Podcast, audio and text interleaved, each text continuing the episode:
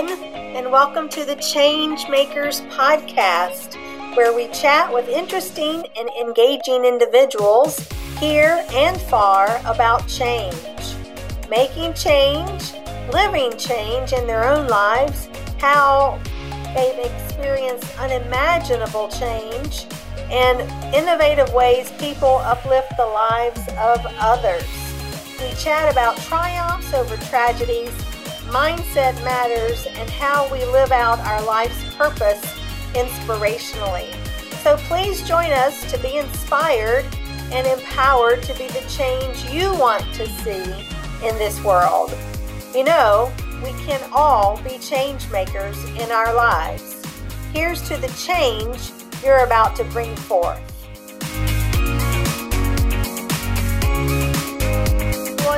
Kimberly Rice, President and Chief Strategist of KLA Marketing Associates, where we talk with some of the greatest business um, and service minds across the country um, to help our listeners grow and advance and to create the career of their dreams by charting their own course and to advance their businesses. So today I could not be more excited uh, than to welcome my friend Elena Deutsch, and please correct me if that's not the way you pronounce it.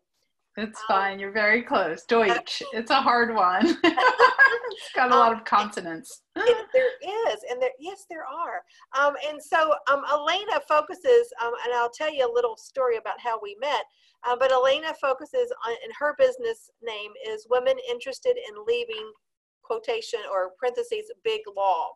Um, and so when we met serendipitously in Orlando at a mindset retreat recently, um, very, like I said, serendipitously, I was at a lunch table. She sat down next to me. I shared her shared with her what I do, and then she's like, "You're not going to believe this, what I do," and we knew it was divine. It was mm-hmm. absolutely divine. So, um, absolutely, so we'll, we will talk more about that. But Elena, welcome so much to our program today. Thank you so much, Kimberly, for having me. Absolutely.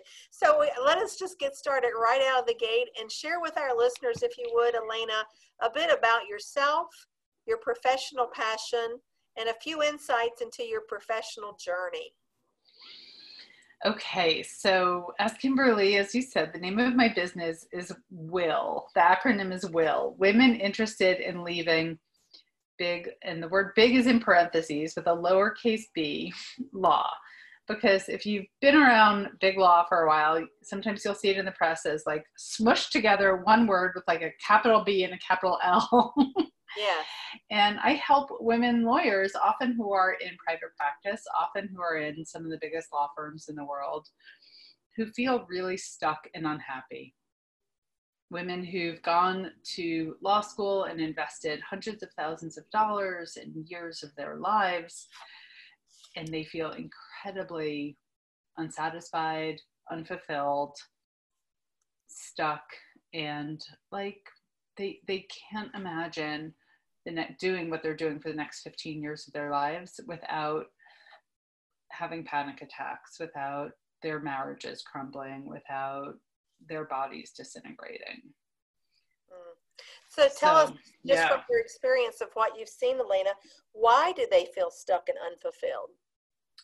I think largely because they were smart girls, Kimberly. Yeah. they were smart girls who got the gold stars and the A's and they're they love to learn and they're high achieving and they want to do amazing things in the world. And the path that they could see towards that was law school. Mm-hmm. And because they got out of college and they didn't know what else to do perhaps. And that's so true for many of my clients. And they we're like, well, I'm good at school, and people say you can do anything with a law degree, so I'll do that. And then they get into law school, and they they often really love it because um, I do the Strengths Finder assessment with all my clients, sure. and many of them have learner. They love to learn or intellection mm-hmm. as one of their top five natural gifts and talents. And so they get out of law school, which maybe they've enjoyed, and now they're like cutting and pasting contracts, or they're working on cases, but on like really low level stuff. Or they even ascend in their work, but their work does not feel meaningful and fulfilling, and they're not they're not helping people, and they often have some ethical indigestion. In all honesty, mm. about the kinds of businesses they're representing. Mm. In fact, I had one new client tell me recently that at her firm, they her firm is representing is on the wrong side of a human trafficking case. Right. Yeah. And she she managed to stand up for herself and not be on that. But I create the space for my clients to say, you know what, I didn't feel so good about that work I did or yeah. that I'm doing. And I, I really want to change. Mm. So um, we're curious, um, share with us a bit about what led you down this professional path. Sure, because my background's, I'm not a lawyer. People often ask me that. My background is in public health and training, and I I worked in HIV and AIDS and family planning and always kind of doing some kind of professional development with people. And then I heard about coaching and I after I had a couple of kids, I, I was like, oh, I really want to go back to school for that coaching thing. Mm-hmm. and ever since I I did that and I felt like I was home. So coaching for I'm sure your listeners are familiar with it, but it's really about creating the future that we want. Therapy often goes back to heal the past, which of course is very important, but coaching is about visualizing and creating that ideal future. And as soon as I started coaching, I attracted lawyers to me. Mm. Um, now, my dad had been a lawyer, he was a criminal defense attorney, and he loved being a lawyer. And he worked in New York City and had a small private practice, uh, one flight up on West 72nd Street. And he um, he loved being a lawyer, but he really lost his way. And he had an ethical violation. He embezzled money from a client, and he um, he got arrested and disbarred. Wow. wow. Yeah. And I used to go into the office with him and help him file. You know, I'd like cram his yellow legal notes into his like these stuffed metal filing cabinets, and I would I would go downtown to court with him, and I just thought it was so awesome. And so my dreams of being a lawyer got, um, I really put it on the way back burner. Mm-hmm. Well, but I have this affinity for lawyers and this admiration for the, the good work that they want to do and the good work my dad really wanted to do mm-hmm. as well. He really believed everyone has the right to a free trial, a fair trial, and everyone deserves a good lawyer. So he got himself a good lawyer. Unfortunately, he didn't go to prison. oh, that's that, that's an upside. um, you know, it's interesting. I was I was looking at your LinkedIn profile, and you and I both um, living in the Northeast. We we graduated from the University of North Carolina. Go heels. Go heels. Go heels. yeah, I went to I went to public health school there, and public health is a wonderful profession. But I made my own career pivot. Sure. Yeah. Sure that's that's phenomenal. So um, we're curious, what propelled you to realize that your mission is to help women lawyers who feel stuck and unhappy? Yeah. So, um, so after my career in public health, while I was working in public health, is when I went back to get my coach training, and I kept bumping into this friend of mine from high school, and he was doing coaching, and I was doing coaching, and I ended up, he and I ended up forming a business partnership where we were doing leadership development and coaching and I would um, I would then through our work I was in some of the biggest firms in the world and coaching these rising senior associates who are these amazing bright women and when I would ask them what their goals were mm-hmm. say do you want to make partner and they would lean in and say can I really talk to you about this mm. and we would clarify the engagement and say yes you can and often they wanted to do something else, either go in house or do something else with their degree and their their smarts, but they wanted to be free from the billable hour and have more control over their lives. Yeah. So it was after that, after a couple of those experiences, and one, I worked with this one woman. She got super clear that she wanted to go to a startup to do in house work at a startup that had the benefit of unlimited vacation days. Mm-hmm. Her vacation was always an issue at her firm because she was from Europe and like they always wanted her to cancel her trips home, including like her trip. She had a trip planned to go home for her father's 60th birthday, and they wanted her to cancel her trip. And she mm. said no. And this became like a, a taint on her record, even though she had taken care of the deal, even though she had passed everything off. Right. Um, and so she got that clarity, like unlimited vacation days, and my we got I got full body chills when she told me that. Mm. And within three months, she made that leap. Wow, that's phenomenal. And landed at a startup in New York with unlimited vacation days. Oh, wonderful! Isn't and, it amazing what happens when we get so clear? Totally. And that summer, I was on. I had turned fifty that summer, and my mom had died a couple of years earlier and i my business partner wanted to take our business in, a, in, another direction that i was not excited about and i kept waking up in the morning like 5.30 in the morning and i'd get out of bed and i started writing and journaling and the words women interested in leaving law came out of my pen wow and i said that's it that's what i'm doing and yeah. for the past pretty much three years it's been my focus that's phenomenal. Um, it, you know, in, from my point of view, you know, I've been working with law firms and lawyers for exclusively, and now we're broadening, um, you know, for over 25 years. And as I was sharing with you, having been in house for tw- almost 20 years, um, it's a rough place. It, it, it, can be. I won't say it is uh, unilaterally, but it can be. Uh, law firms can be a very, very rough place for everyone um, which is probably one of the reasons why, like the um, one of our the ALM ALM Intelligence yep. just issued that report on yep. the, study sitting right health. here on my desk. Yeah. Um, and it's just um, it's mind blowing, and I'm so on the on the one hand I'm so grateful that they're now shining, you know, a light on what has plagued the legal services world for so long. Um, and, and, and most people that I speak with just socially, when they, you know, hear that I, we work with law firms and lawyers and in the context of business development, business growth, you know, oh, I didn't really realize what lawyers had to, you know, have marketing departments or do this or that.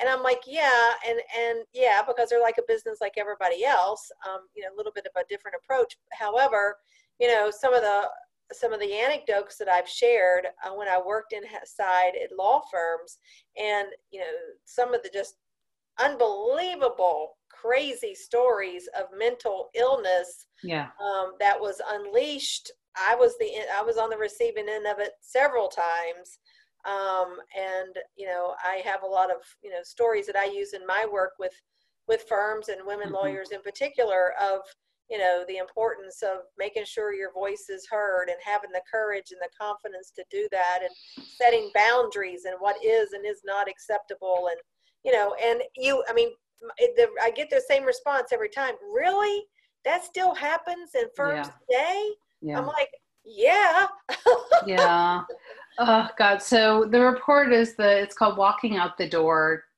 and it's a report by the American Bar Association and ALM Media, and it just came out. If anyone's listening to this later, in November 2019. Um, so I absolutely think this report is an amazing step to illuminate what's going on, and I, I've taken a close look at it, and I, I mean, there's so much that law firms need to change. And like you were saying, you know, you encourage women to have the courage to set the boundaries, to speak up. And you know, one of my clients recently told me she said she's she's made partner.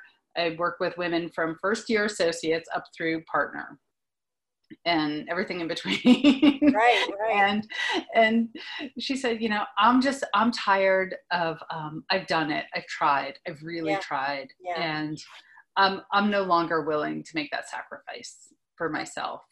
So what's great about this report is it's it's providing a larger conversation. It's taking it out of the individual woman who has to like stand and be beaten down by the ocean, you know, in a hurricane, right. and say, "No, I can. I'm going to keep standing." And and the system of law firms, the business model, the whole thing is yeah. is not designed to support people's mental health. I'm not surprised that you've been on the receiving end, and I'm sorry to hear it. And not surprised that when you put so much stress on people in a system that is um, so without any boundaries, people get a little crazy. That's and, for sure. I mean, and, that's. And I don't mean that in a demeaning way. And I, I want to clarify, I don't mean like crazy, but like anxiety. Every single person I speak with has anxiety. Yes Well, I mean, you know, we have the stats. I mean, that the folks that are, I mean, there was a whole big, you know, report series done by ALM about lawyer mental health, and then the professional, you know, legal professionals spoke up and said, "Well, hey, what about us?" Right. And so they expanded it, the stand expanded the survey and the study, and you know, it's in my view, and, and is that after a while, you know, and it is different for every person, but you know, it's very easy to see how people can, you know, get beat down. They have leading lawyers have the leading, um, some of the leading stats of depression and suicide and yeah. substance abuse and divorce and i mean it's just not a sustainable and this is we're talking about some firms not every firm right. the larger the firm right. the higher the probability um, because we've worked with firms or smaller firms that are very familial and very cordial and you know right, but, right right and there's there's things about that as well but but looking at it it's like it just can eat your soul from the inside out and yeah. you know it can be very very toxic and when you have um, particularly you know i'm just men suffer too in a different way but yeah. we're talking about women um, but women when women don't feel appreciated and they feel demeaned and condescended and the glass ceiling keeps getting lower and lower and lower you know you it's just not sustainable on any level that that's that's right it's not it's not sustainable. And i think what's great about this report is hopefully there's there's really an invitation for women to truly participate in the problem solving. Yes. My concern about this report are, t- are two things. One they interview the people who are still in firms and they acknowledge this but in their sampling methodology right i do a master's in public health so i know something about research methodology is their sampling method is was to go to firms. So they spoke with men and women and they over they oversampled women which was right to do so they had equal numbers and managing partners but of people who've stayed in firms. So they're asking them essentially why do you think women leave? Mm so the, the very women who are really the subject of the study are invisible in it. Right. They are not present.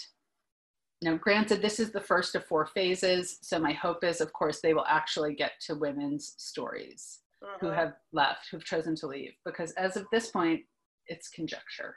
Right, right.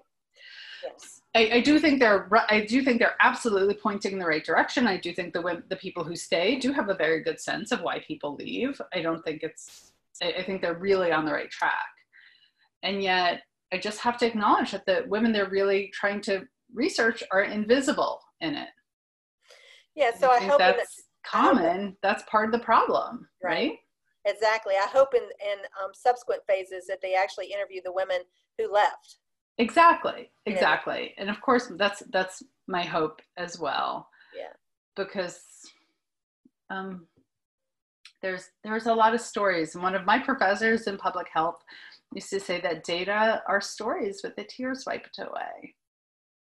Yes. So, you know, we're not hearing about those women with their their 3 a.m. wake up and why why they left. And nobody leaves a a prestigious, socially acceptable, you know, something with a lot of status and money job easily.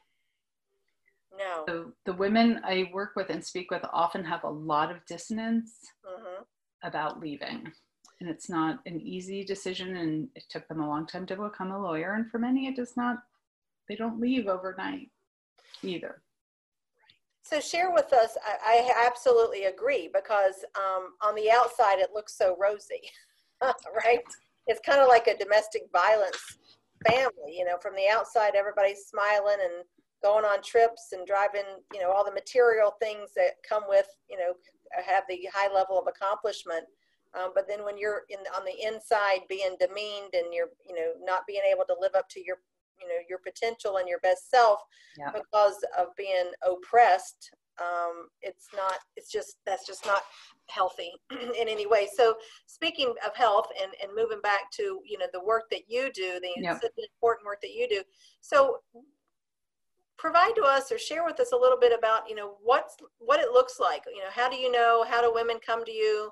How do you know that a woman lawyer needs your help or, or when do women come to you for your help Yeah, and I want I want to first speak. Oh, I will do that, and I just want to touch on on since you're a marketing program and just acknowledge that, you know, marketing is about solving a problem, right, at its very root. Uh-huh. And I I have a very obviously niche business, and I love that I have a niche business. I feel like I'm really speaking to people who have a very very profound problem. There are those women who are like, shit, I invested. Oops, I'm sorry, I don't know if I'm allowed to curse. No worries, no worries. My, you can always clean that up if need be. But like, I invested all this time and money. I don't know what else to do. I feel stuck. So they have a, a real pain. Yeah. And they come to me through lots of different ways through hearing me on a podcast or in, I've been in Above the Law a couple of times and or somehow they're googling and they they land on me.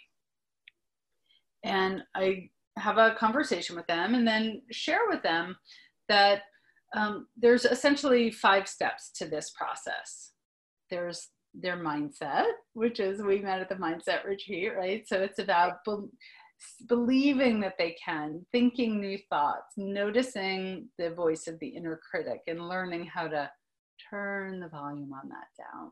Mm-hmm and then there's figuring out like really who they are which many of them have never done that kind of soul searching and taking stock of what they love to do and their interests. Um, nor do they really believe when we start working together that they actually could do it. Mm. and so but they go through that self-discovery process of like what do i love? What lights me up? What are my natural gifts and talents how might that take shape in the world? So that brings us to the next step, which is like really helping them see new, appealing possibilities. Uh, and that and, must be quite a lot of breakthroughs. Oh, it's so much fun. It's so much fun. And then we brainstorm a list of things that they could do given all that they love and, and are good at and want to do. And then they prioritize that. And then they start talking to people and doing research and study, which is the next phase and having conversations. And one of the things that that i say a lot to my clients is conversations are key. You can do only so much through the google. You got to get on the phone with people talk to people and one thing leads to another. Right.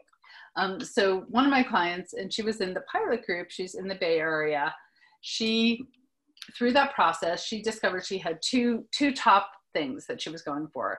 One was to work in in winery operations hmm. which would be super cool. She lives in the north in Northern California, and the other was to do real estate development, not in a legal role, but in like a project management leadership role for real estate. And through that very process that I just described, she did all that, and then she started talking to people, and one thing led to another, and she has a great job at a real estate development company doing what she calls epic real estate development work for you know a company that's concerned about sustainability so it aligns with her values and she's super happy. Isn't that wonderful? Yeah great. Other clients some go in-house and they they just want to get out of big law and out of away from the billable hour. And others like open their own firms. I've got a few clients who are opening their own firms. One of my clients wants to go back to school to be a nurse practitioner and another has gotten herself out of all of her law school debt and she really wants to build a speaking career. She's very funny. She's hilarious. She's very um, she's got a lot of natural influencing skills. And she wants to be a speaker and inspire other women to get out of debt and take charge of their lives. Wow that's phenomenal. You know so in with all that experience and all the anecdotes and the work that you do so such sacred work mm. um, with where Thank you. Women, women are opening up you know the core of their themselves and their lives and trusting you um, to you know to be that safe place to help them move and advance in their lives. Um, you know what are your thoughts on you know the legal landscape? You know what it should be on notice for um, as far as you know I, I just looked up this morning that according to the aba women represent 52% of the profession Hmm. Um, and so we're now over, you know, the majority. Um, but what what would you offer as far as you know what do law firms specifically need to do to be a more sustainable and um, viable workplace for women?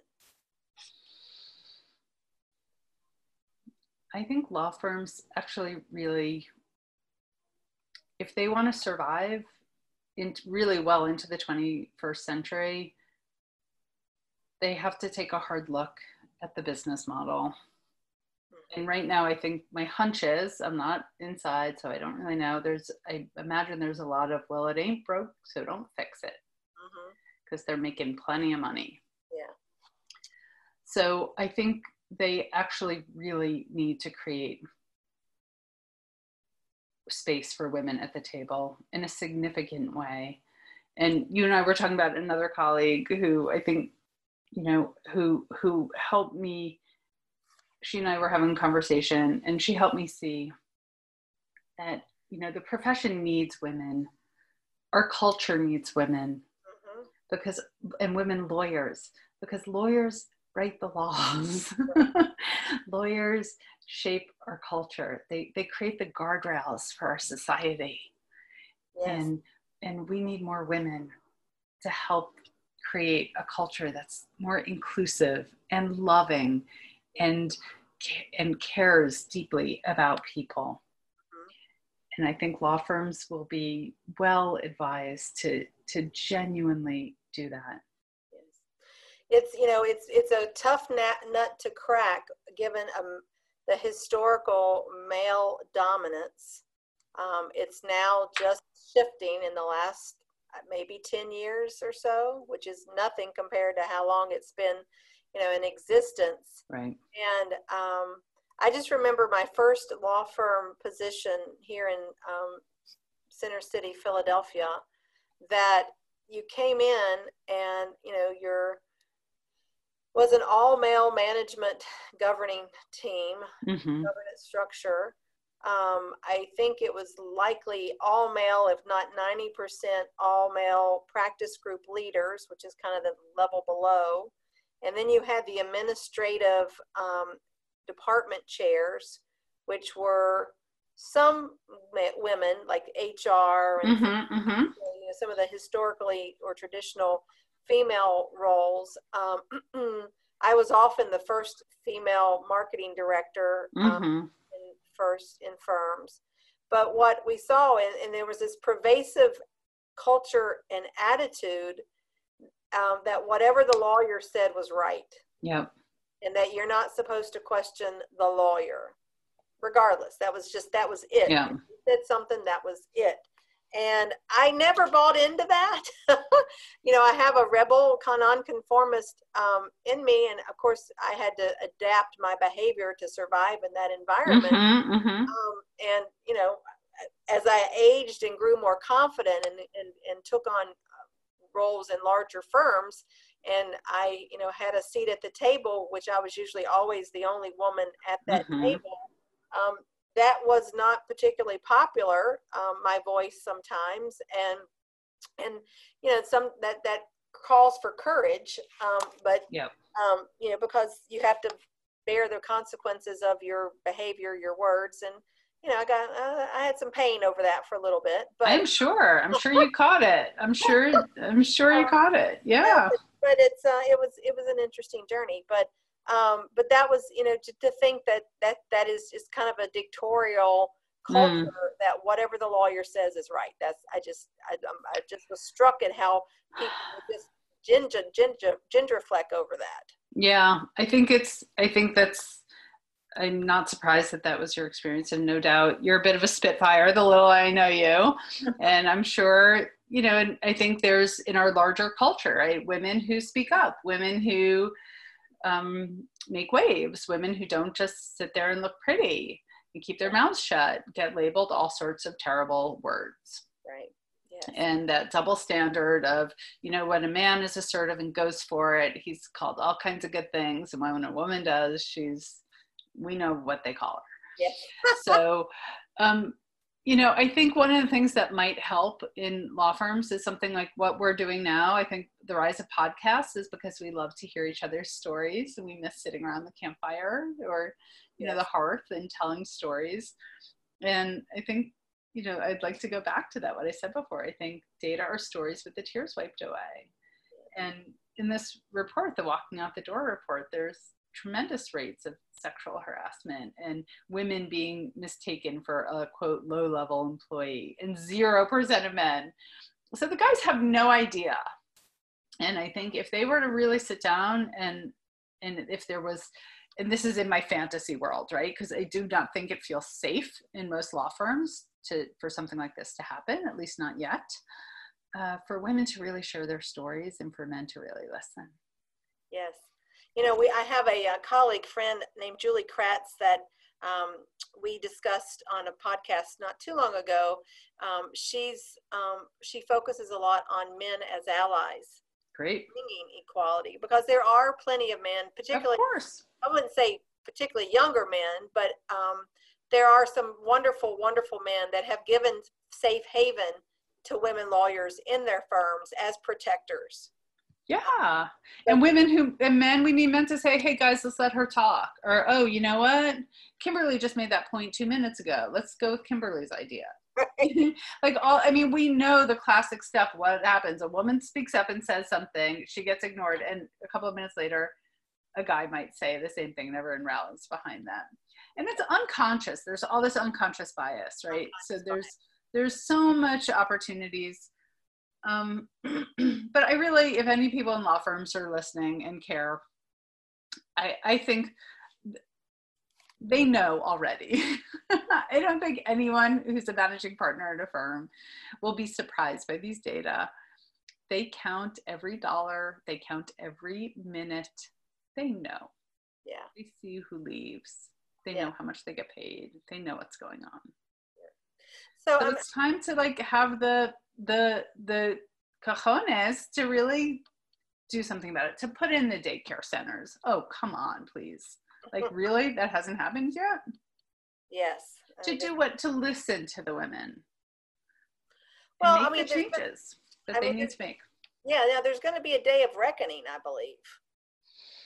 You know i mean as the as you know, there doesn't seem to be a slowdown, at least as we can see, that women are entering the, I mean, the slowdown of entering the profession has not, has not slowed down. Um, we're not seeing that. And so, you know, there's going to come a time where, you know, if women comprise 60% of a law firm, you know, there's going to be a rising up. I, I, look forward to that day, but let's, um, let's, let's hope, let's hope. And until, you know, until then, I, I just want to encourage women who, feel like, you know what, I- I'm done. I've had my F it moment. Yeah. I'm done. I recently spoke with a woman, and maybe this is a good story to for me to to wrap with. I recently spoke with a woman who is one of the youngest women partners at it's probably one of the top five terms uh, firms in the world. Mm.